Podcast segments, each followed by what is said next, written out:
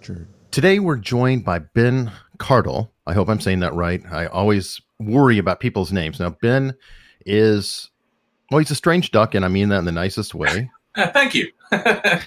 he's a magician, a mentalist, but I think most of all, he wants to be known as a deductionist due to a long time passion of Sherlock Holmes. Uh, yeah, uh, well, I, I, I couldn't have put it better myself. I, I started in uh, in my performance side in, in terms of magic, you know, the sleight of hands, the cards, the coins, and all of that. Um, but for some reason I've got a, some sort of nerves issue in my left hand. So every now and again, my left hand just starts to shake uncontrollably. Oh.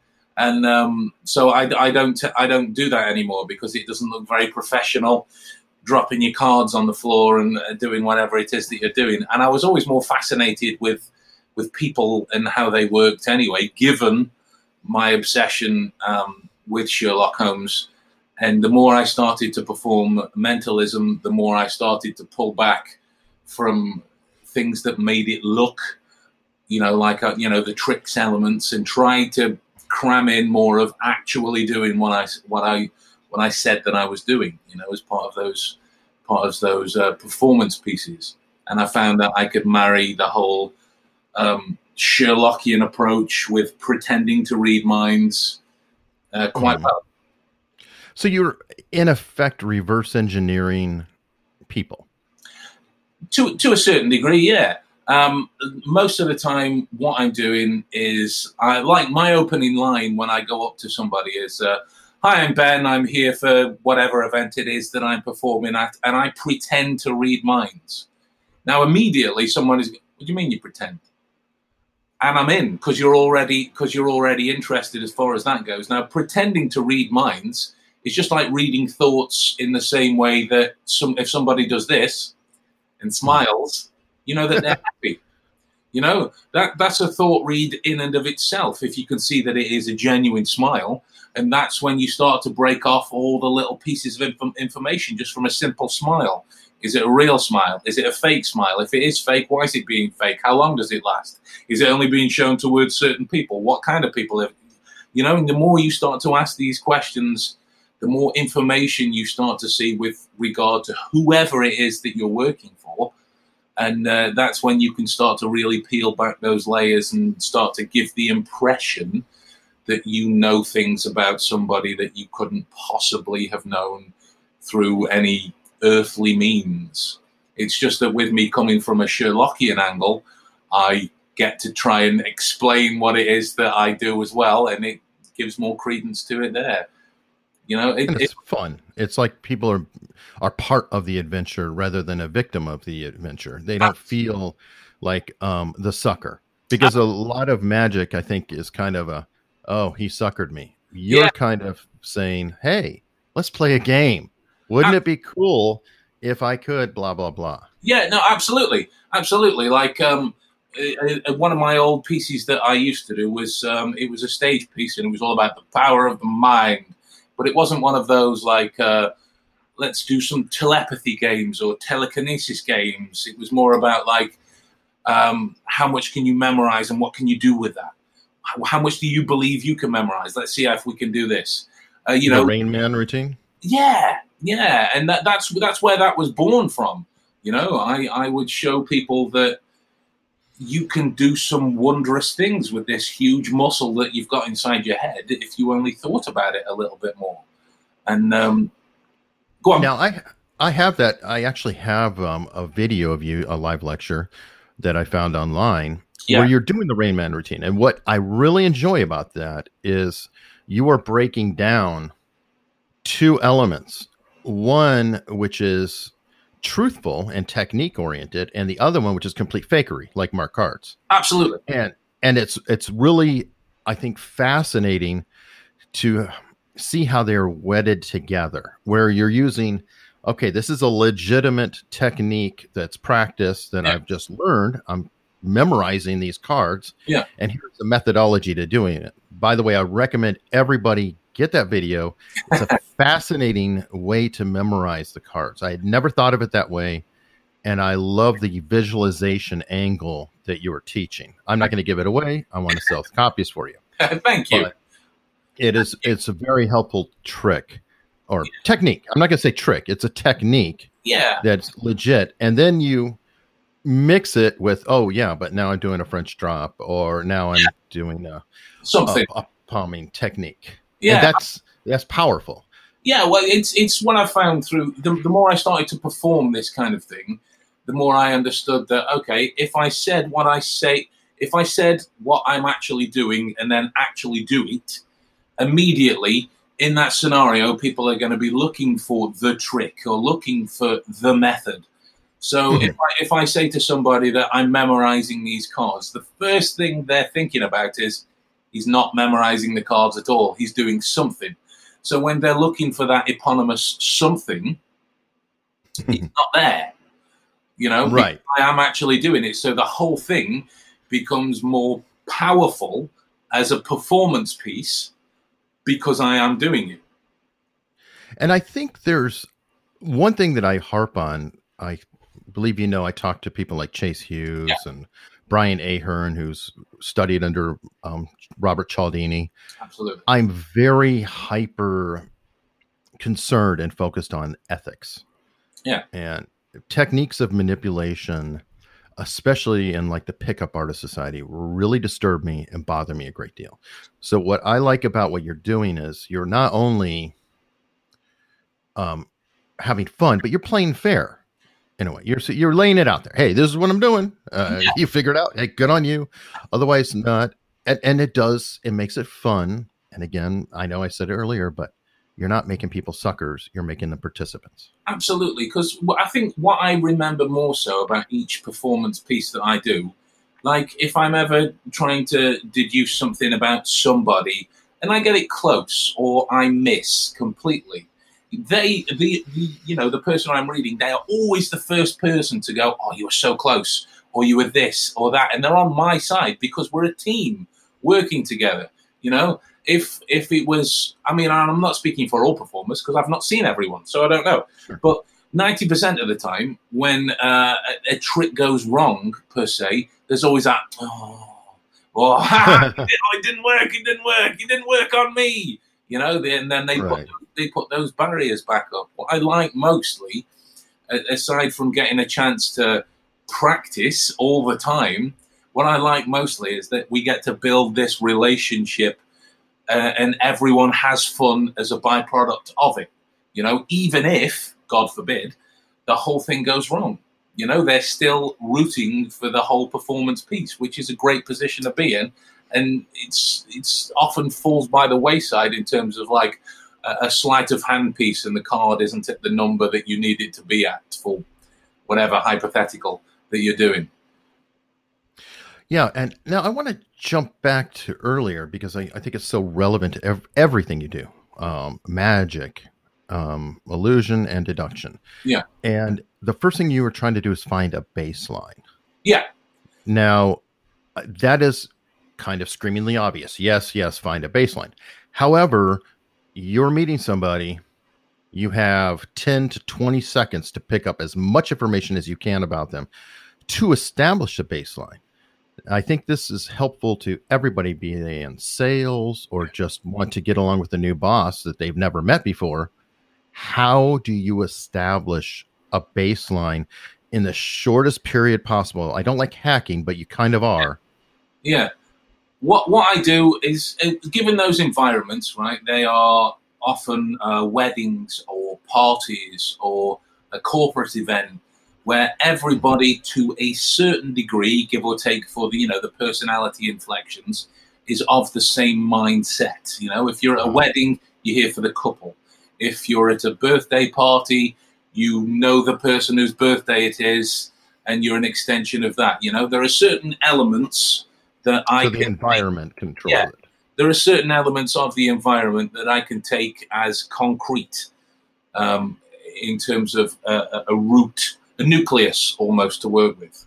Um, okay. So when I go up to somebody, I am a stranger, and like even when I'm suited and booted, I'm a tall, bearded, bald person that's just charged up to somebody, big smile on his face. It's it's quite a, a, rare situation to be in. So immediately from their reaction, if they're quite pleasant in terms of meeting me, they look me dead in the eyes. I know something about their personality just from how they look at me. If mm. if they understand that I'm some form of performer, they've seen me talk to someone else, and then I come over to them, smile, and then they immediately go like this, you know, and start to try and look away. I know that they're the type of person who doesn't like to really be put on the spot in terms of uh, having the, the, the, the spotlight sh- shone on them for however brief a moment that it might be. So I get some idea about them as well just from the walk over. Now, uh, real quickly, because I don't want to lose that train. Go for it. Do you shift to another person? Like, not every person is necessarily going to react as well. And I imagine you're not only performing for them, but also the group or people who are around them. Yeah. So if you feel, for example, you mentioned somebody, uh, I guess it's a pejorative, but they yeah. seem shifty. Yeah. Um, are you going to sh- move to another person, like on the fly almost, to just gravitate to the one who may respond the best? That would depend upon their perceived alpha status within that group. If they are the shifty person who's pretending to be, uh, everybody look at me because I'm the boss of this scenario, or at least they perceive themselves to be the boss. I what I'm looking for is the first person that doesn't agree with that. So then I'll go over to them. Uh, okay. And, talk. So we them. missed that part. You're you're actually gauging the group before you even approach. Absolutely. So, it, so you've got the dynamics. Yeah, it's from the walk over. So you, are looking you're looking for things like alpha status, uh, whether they're going to respond to me, whether they notice me walking over. You know, if they can look me in the eyes, their smile when they talk to me is always a good one if it's genuine part of intrigue of this, or if it's a case of, oh, yes, well, we'll just sit through this and then you'll go away type of thing. You know, you can really start to tailor make your act per se from consciously taking those steps overwards and making yourself aware of them as you do. Because so many people, when they walk over to a group, they will walk over and place themselves in that scenario and then begin to try and gauge what's going on mm. ahead of time. When you miss like six to eight feet worth of room from a walkover, you know, you get to look at the angles of feet, the angles of hips, people's comfort zones, how they're holding their drinks, or anyone looking to the doors to go out and have a smoke, uh, you know, or anyone gonna open up the the the um, the waves almost like Moses in the in the sea to let you into the group, or are they gonna are they gonna try and close it off in terms of the uh, their, their the angles of their body when you turn around. You know, I had I had a woman just last night who, um, when I wandered over to the group, I wasn't talking. So the group was over here, and this woman was here. She turned and looked at me, and just just put her back to me. Now, hmm. just because I'm I'm focused on one person, but I've trained my peripherals enough to be able to take that in when I'm not looking directly at them as well. I knew I'm not going this way after I deal with this group because there's it's not necessarily right. negativity, but some sort, some form of barrier up over here. So I will Close go, yeah, I will Just go find my way back in some other way. So it's it's just for a successful, speedy baseline in terms of it being relevant and worthwhile, being present in your scenario. Just not too much passivity will pass you by in terms of information. It's that whole you see but you do not observe. If you are being present as in, in an environment. You can look someone bang in the eyes when you're having a stood up conversation and still know what their feet are doing because you're present in that scenario. You're you understand that when the upper half shifts, the, the lower mm-hmm. half has to shift because this skeleton is all intertwined. Sure. You, you, can start to understand their movements of their feet, even if you're looking them dead in the eyes. And it's only been that present in the environment and being that open towards the information around you. Now that brings us. I like to tie other guests together, but I, am um, thinking Chase Hughes is popping my head like crazy here. um, like when you're approaching the group and you're finding the person, are you deliberately shifting yourself and things like that to force them to move and to follow and to track with you? Yeah, and also Chase, I think would agree, and I'll put it out there, I'm sure he'll let me know. He sometimes listens. the alpha or one who perceives himself as the alpha is often the best target because Chase will go in and do the Columbo routine. That's an American show. I don't know if you're familiar with it. Uh, just the whole disheveled. Yeah. Hmm? I, that's oh, exactly. Just one more thing. yep, and the disheveled, kind of sloppy. I've yeah. seen you do that. Oh, I'm really nervous here. Yeah. Uh, routine, yeah. and I guess you're relatively tall and intimidating, so you're probably going to do that a whole lot naturally just to calm people down. Absolutely. It, it's it's a great like that that scenario I was just talking about where there's the alpha and I'll go over to the first person that doesn't think that they are because to my mind they are already going to be aware of that social dynamic anyway whether it be spoken or unspoken so in going to that first person who's given the display patterns in terms of disagreeing with this person being the alpha I get to see how they interact Okay, so I get more stuff for free if they're going to chime in and be very uh, heckler based about the environment, and then it's it's great for me from there to turn straight back to them to see the entire group focus in on this and have me be the dynamic of that scenario. And what you'll tend to find for, for a performance based element, you get the people that, that will go after that, like, oh, what am I thinking now then? and, and I will I will always always cut back with you're thinking about how to take the power back of this scenario because you don't have it anymore. Now, I have a question on that, which is interesting. You've been doing this for so long. Yeah. I'm wondering if sometimes you literally are letting your emotions figure it out and they're usually right. Like yeah. you, you just almost instinctively hear things or, or whatever. Like the person saying, What am I thinking now? You can just rattle it off before they even finish their sentence because you've done it so long, you recognize the patterns. And there's a technique called chunking. I'm not sure if you're familiar with it, but that's how we read words. You know, there's 26 letters; they can go every which way in English. And but yet somehow we managed to conquer all these words and impossible combinations because we pattern put it together. Absolutely, absolutely. What I've found as well through through like cultivating my memory in that way immediately when I I see a, a person that fits a particular description in mind of this, uh, you know, archetype almost. Um, mm-hmm. I'm reminded of all of these many different scenarios where I've met this person before. What's worked, what hasn't, and so I get to put that together for this new person to find it out in that in that scenario. And it, it, it's all. It, I, I don't know if I'd call it intuitive but it, it's almost like um, I've done it that many times that it happens without thinking. Um, hmm.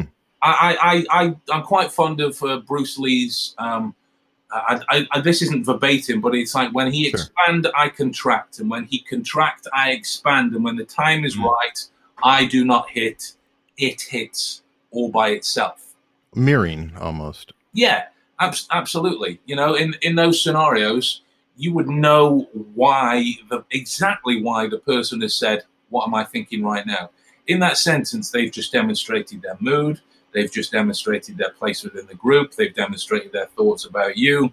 They've demonstrated their thoughts about you involved within the rest of the group and how that's going to have an effect after you leave, just through letting a few words fall out of their face that they thought was apparently funny. now, do you also um, instigate some of the behavior with giving them a statement that is really hard to refute. I think Cialdini talks about it a little bit by saying you sometimes you often will find yourself to be impatient with others. and so then that automatically trains their mind to think back to every time they were impatient with somebody. Yeah. And then later on in the same conversation, you could say, You're you find yourself to be very generous with your time. Yeah. And they will agree too. So both things are true. Do you use any of that to kind of sort of shift yeah in there and kind Absolutely. of take them down a path? If they were if they were particularly reticent to whatever degree, uh, then I would I would shine as as big of a microscope on their life as I could possibly see. You know, uh, you know, perhaps talking about you know when the when the last time it was that they shaved, and you mm. know hmm. what what side of their of their house that their bathroom is on you know, because it, it's all perceivable. And what I like about those scenarios is you get to see just how much that personal information reflects on them. And I, I always end with, because uh, I, I don't care, right? I'm not a businessman by any stretch of the imagination. I work towards what works to make me a better deductionist and helps me teach these things to whoever wants wants to talk about it. So in those scenarios, what I do is I will say to them, now if I can see all that about you within two minutes of meeting you, what do you think all of these people think? and, and what I what I like about that is it's it's either going to go in two ways for me. Either they're going to be quiet and let everybody else enjoy the rest of the show if they're quite angry about it, or that brings them back round to my side because I'm sort of saying, look, right, we're all here having a bit of fun. Mm-hmm. Let's be quiet and let's enjoy this as a team. And then if they take that point of settling down, then I get to use something else at the end to make them the hero. I will have them figure out something else about somebody else or help them to, I don't know, memorize a deck of cards in a few seconds, you know, something to really build their power status back up so I don't leave them feeling, you know, so. Oh, that, that makes sense. And you just pointed out something that I um, missed. And do you observe those around them? Because as you're pinning things down, people they know will kind of sh- tell. They'll show tells. They'll snicker or they'll make an expression. Do you ever use some of that to say, "Yep, I'm going down the right path"? Because absolutely, uh, absolutely. There was, um, you, you, know, a lot of people would um, believe that you can't pay attention to two things at the same time, which I, I'm never a big fan of people telling me what I can or can't do. I, I, will I will try and do something as much as possible to see what I'm capable of doing with it. But in terms of somebody looking at me, oh, you'll never be able to do that. I'm more of the person to go, shut up and watch me. Um, mm. So, like in those scenarios when people say that you can't pay attention to those things around you, I always throw driving into their face. You know, when you start driving, you're thinking about uh, shifting gears. You're thinking about which signal you have to put on and how early you're going to check your mirrors, and all of mm. these things you have to consciously take into effect. Then, after a few months of being out on the road, you're putting CDs in the player, you're having a conversation, you may be putting some chewing gum into your mouth, and all this while you're taking in life around you right. and reacting to it because you're consciously aware of the scenario. So you can take that same uh, training towards this deductive angle. You know, in in terms of you looking at me, me looking at you, you get this periphery of what's mm-hmm. going on. If there are any windows, uh, you know, that are in front of you, I would argue that you'd notice if any car drove by. You know, it might catch sure. your eye in terms of a bit of color. You know, or if there were a particular noise that went on behind you because it's so. Or my notes because I have another question. Or which way can we flow? Um, Exactly. How is this going? Did I hear a tell or something you said that I can jump on exactly. and follow that path? So there's definitely a lot of things going on. And you lead into another point. You can obsess on things and prove people wrong. I think you have a story about tobacco products. yeah. Um, so when when I started um, writing this this second book, uh, it, it's all to do with medical based deduction. You know, the first one was more about like if Sherlock were a real person alive today, what would be in his head to allow him to do what he does? What would be quote unquote possible, and what would have had to have been made up for the sake of a good story? Um, and in looking at this medical aspect, what came out was uh, his ability to recognize uh, different types of tobacco ash by sight and by smell. Mm. And the more studies I read, the more work I did. Because I, I, I, put in the background for this in, in terms of doing the uh, formative degree courses in medicine. I got qualified as a personal trainer. I got qualified as a doorman, all to try and put this stuff to some good use. Um, mm-hmm.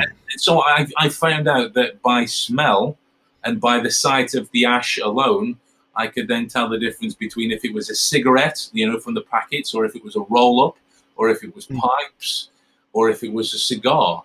You know, I, I got to the point now where I can tell the difference between nine types of cigarettes by smell uh, as well, and it, it's not a, it's not as impressive as the the 140 that Sherlock does, um, mm. but I found some some degree of truth to it. But you suffered for your craft too, oh, didn't you? Because uh, I'm I'm asthmatic as well, right? Oh, good lord! So when when I'm when I'm around smokers for any degree of time anyway, it affects me. Um, and it was a case of locking myself away with all of these different tobacco based products, pipes, cigars, cigarettes from all over the world, putting them through all sorts of tests and scenarios. Granted, it was it wasn't anywhere close to laboratory conditions, but I just wanted to see how this behaved in all of these different environments. And for oh god, I, for a long time afterwards, my lungs were shot because I was spending like eight nine hours a day just caked in all sorts of fumes and disgustingness and just oh, it was like it was like living in a, a smoke machine of despair. I believe it. but now, on the flip side, it, it, allowed me to figure that out, which is cool. And thank you for that because that explained a lot. And remember how I said we were just talking about doing multiple things at once? Yes. Yeah. I am paying attention to everybody you answer, but I'm also trying to think ahead of what we can discuss. Right. Exactly. Two different thought patterns. Well, but while you were talking, you just dropped one word that opens everything up about you in my head. Okay. Asthmatic. Yeah. And I will tell you why, and you can tell me if I'm completely off my rocker okay. or not. Asthmatic. You suffered it as a kid, so you likely were not able to play with other kids as well, like soccer, sports like that. Correct. So I'm guessing, and some of this is from personal experience you had to sit on the side. And when you're on the side, you're watching the other kids. While you're watching the other kids, you're seeing how they interact with each other.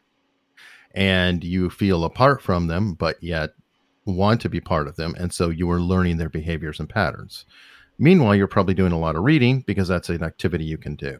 Absolutely. Absolutely. And I'm that is part of my question. I was going to say, do you find a lot of what you do to be an innate talent or a learned talent?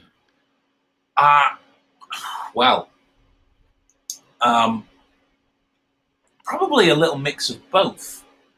If I if I were going to be completely truthful, like um, when I was at school, uh, high school particularly, because when, this is when this whole sort of obsession started to really flourish. Um, sure. I, I was one of those people that was considered the you know a popular kid, mm-hmm. even though I didn't really do a whole lot. You know, mm-hmm. I, I didn't I didn't go out with any particular groups at night time.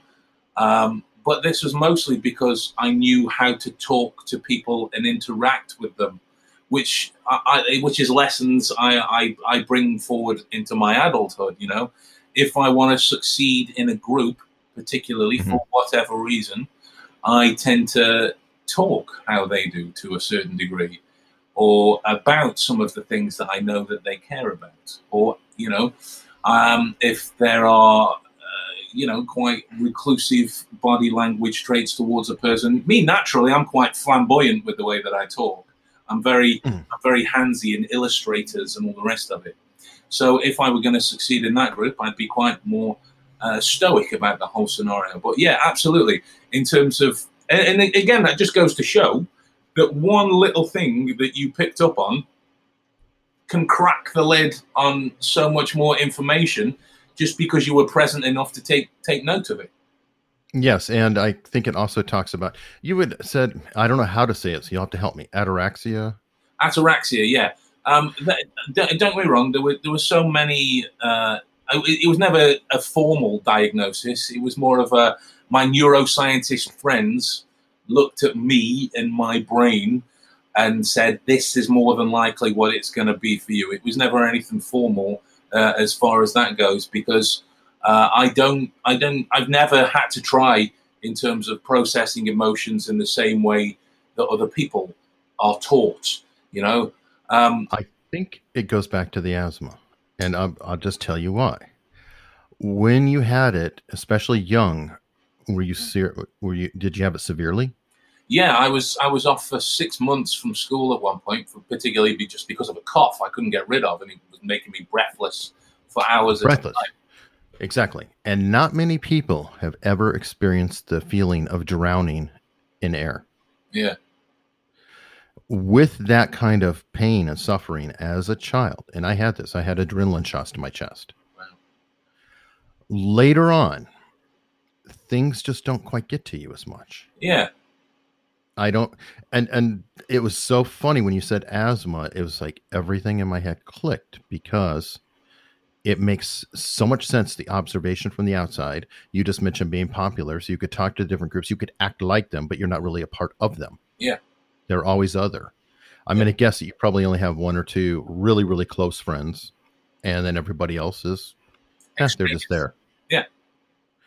So the ataraxia, I actually think, is just a calmness that's naturally there because of intense suffering as a child that nothing goes up to that level. It i'm a runner for example and running can cause a great deal of pain as you go along but it's never that much pain. Yeah. So just an observation no no, I, no I, I, I would i would completely agree with you in, in, in terms of that. Like i never bought into it in terms of uh, like an immutable truth about myself. Like this was some mm. sort of heading that I had to live under. It was like, okay, maybe this is, you know, just some label that I can attach to why it is that I am the way that I am. You know, a lot of the times it'll cause some uh, friction between my myself and my mum because mm. she's so far the the opposite end of the scale to me that when she's reacting very uh, emotionally, you know, towards certain things or aspects, or so, I mean, like just to give you an insight into my mum, she felt mm-hmm. partially to blame for 9/11. Wow, that's that, range. I, I I couldn't agree more. But she would, as soon as she heard that that hit, she was like, oh, "I wish I could have done more. Maybe I could have helped." and in my head, I'm going, "Mom, what are you even talking about?" Um, right. Be, and then and things like that cause great friction between us because she sees things through. She's an empath. Yeah, yeah, and yeah. I things you compartmentalize. Yeah, through a microscope. She's she's got the rose rose tinted glasses, and I've got the microscope to look through. So between you both, you're a relatively normal person. yeah, pretty much, quote unquote. now I want to um, explore just a little bit about what you do. I've okay. heard the term table hopping. Yeah, yeah, a visualization came into mind that you're yeah. going to like a wedding or event and you just go table to table. Hey, yeah. did you see this? Did you? Now, is that kind of what you do career wise? Well, it, it, it's sort of a mix between the two because um, my my gigs and my writing, uh, they you know they, they give me enough time to try and work these ideas more. You know, I've I've consulted with the police a few times. I work table hopping. I do stage shows. Uh, I also uh, am a qualified hypnotherapist.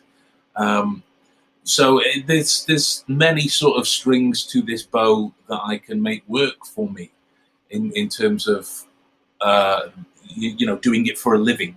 Uh, but table hopping or it, mix and mingle, as it, it's mm-hmm. it's more more formatively known, is is the biggest source of my income towards this. Um, I I try and go up to the Edinburgh Fringe uh, as as many times as I can. What what is that now? Uh, Fringe is um, it's like the Edinburgh Fringe is like a city full of performers from comedians, ah. plays to magicians, jugglers, and all that stuff. Jugglers, street performers who okay. basically put on shows from anywhere from theaters to pubs to on the floor outside. They'll put a hat down and then they just do their show. Hmm. Okay. And um, it, it, it's it's great for me personally. I, I can't speak for anyone else, but it's great for me because you're very much in the trenches. You know, mm-hmm. there's no formality about it everything's just a case of you go in, do your show, get out, and then you go and live the rest of your day. People come from all over the world to go there, so it's a great mm. learning curve in terms of uh, you know particular cultures that I'm not as aware of as I want to be for information gathering. I can go and ingratiate myself to them. You know, perhaps show show them a couple of interesting uh, pieces so I can get to know the group and make friends and learn about them in in, in that way. Um, so yeah, I I do quite a lot of things, really, when I when I think about it. Well, that's perfect, and I kind of wanted to leave off with that because I'd love to have you back, oh, and cool. I want to start exploring these different things. I like we could have a chat about how you help the police. Yeah, maybe a couple cases. Obviously, you leave the names hidden, all that, yeah. but the subject matter I think is fascinating. How one goes about being a street performer. How one. So each of these, I feel like, is a, another episode. Oh, this one though, I wanted to get to know you and your oh. asthmatic self. um, people can find you at bencardall.com and Correct. that's C A R D A L L for the last name, right? Yeah. Um, any anywhere else? Are you on Twitter, anything like that? Uh, yeah, I'm on, I'm on Twitter. I'm on Instagram. Um, the, the thing that I'm I'm trying to cultivate the most uh, fondly at this moment um, is on Facebook. If you already have any any part of my work, I'm cultivating what I call the network. Um, oh, your group. Yes. I didn't know if that was private or if you wanted to expand that. No, I, like personally, I I don't care if there's one person in it or one million people in it, but I, I I'm trying to get as many like-minded people together because we can mm. all learn from each other in that sense. You know, uh, you, there are going to be someone in that group that that knows something about something somewhere that I'm useless at, so I can learn from them. Very cool. And I've been in there, and it's kind of cool. The some of what I've seen where people, one person I know shared a watch, and yeah. essentially saying, "Okay, tell me about the owner." Yeah. And I got about halfway down the path, so it was it's a fun experiment. Yeah, absolutely. And I encourage everybody to do that, even if you just want to try your hand and you know see an object and then make assumptions about that. Absolutely, because it, gets you it gets you more attuned to the more to the details that are there. Like um, I, I was talking to a, he's, he's sending me some messages as well, and he was he was talking to me uh, about this the way this guy sat on a chair, uh, and and then I, I said to him, well, you could also take into account that the chair would give you his size and his religious standpoints and way of life, and he couldn't get over the fact that how somebody was sat in a chair could give you that inkling until I pointed out that what it means to certain people in the world to show them your the sole of your foot. Oh and, yes, that's a that's why the whole throwing the shoe at um, George W. Bush was such a big deal because culturally yeah. in the Middle East, the bottom of the foot is very serious insult, and throwing the shoe is uh, is about the highest insult you can come up with. Absolutely, and and and as soon as he became aware of that, he was off in terms terms of information. So that's what I like about the network. We can all grow together to try and become something that we didn't believe we could. Oh, definitely. I'll I will put a link specifically to the group in the show notes too. Thank you so much. Well, thank you. And hey, thanks for coming on. I'm really looking forward to the next combo. My pleasure. Thank you for having me. Me too. Hey there. Thanks so much for listening. If you'd like to learn more, please check out unstructuredpod.com. There you can find all the episodes, free subscription information, and most of the players, and even how to contact me. I would love to hear from you. You can even set up a 15 minute call with me about the show or anything you like. Again, it's at unstructuredpod.com, and I hope to hear from you. Now, in the spirit of sharing, here are other shows you may want to consider checking out. Thanks again. Mr. Hayes' office, how may I help you? Andrea, it's Marilyn over at Kennedy Parker Construction. Hello, Marilyn. Would you like me to connect Mr. Parker to Mr. A fish surrounded by sharks. A secretary cursed by desire and ambition. Introducing The Diarist by Donna Barrow Green. The Diarist, an addictive psychological thriller, satirical, suspenseful, and full of twists. Available on iTunes or anywhere you get your podcasts. Yes. I'm sorry if I've hurt your feelings or if something I've said has led you to believe I think you're incompetent. It's just been so long since you've given me any encouragements or compliments on my. Andrea. I do notice you. I like that blouse on you very much. You look very pretty just as you are right now. Oh. Well, I. It's very pretty on you. Thank you. What sort of fabric is it? It's silk. It's lovely. You have excellent taste in clothes. I notice. Would you mind removing your cardigan? My sweater? Yes, so I can see the blouse in its entirety. Why?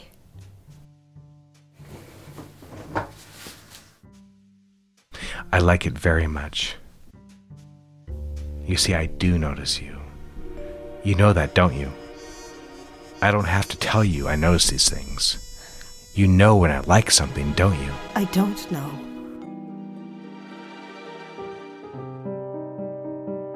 I repeated his words in my mind. I notice you. That was it, wasn't it? I wanted someone to notice me. Not Andrea the daughter, the wife, the secretary, not even Andrea the artist or ad girl. I wanted someone, anyone, to see me. More than anything, it was Richard. Please don't think unkind of me, dear reader.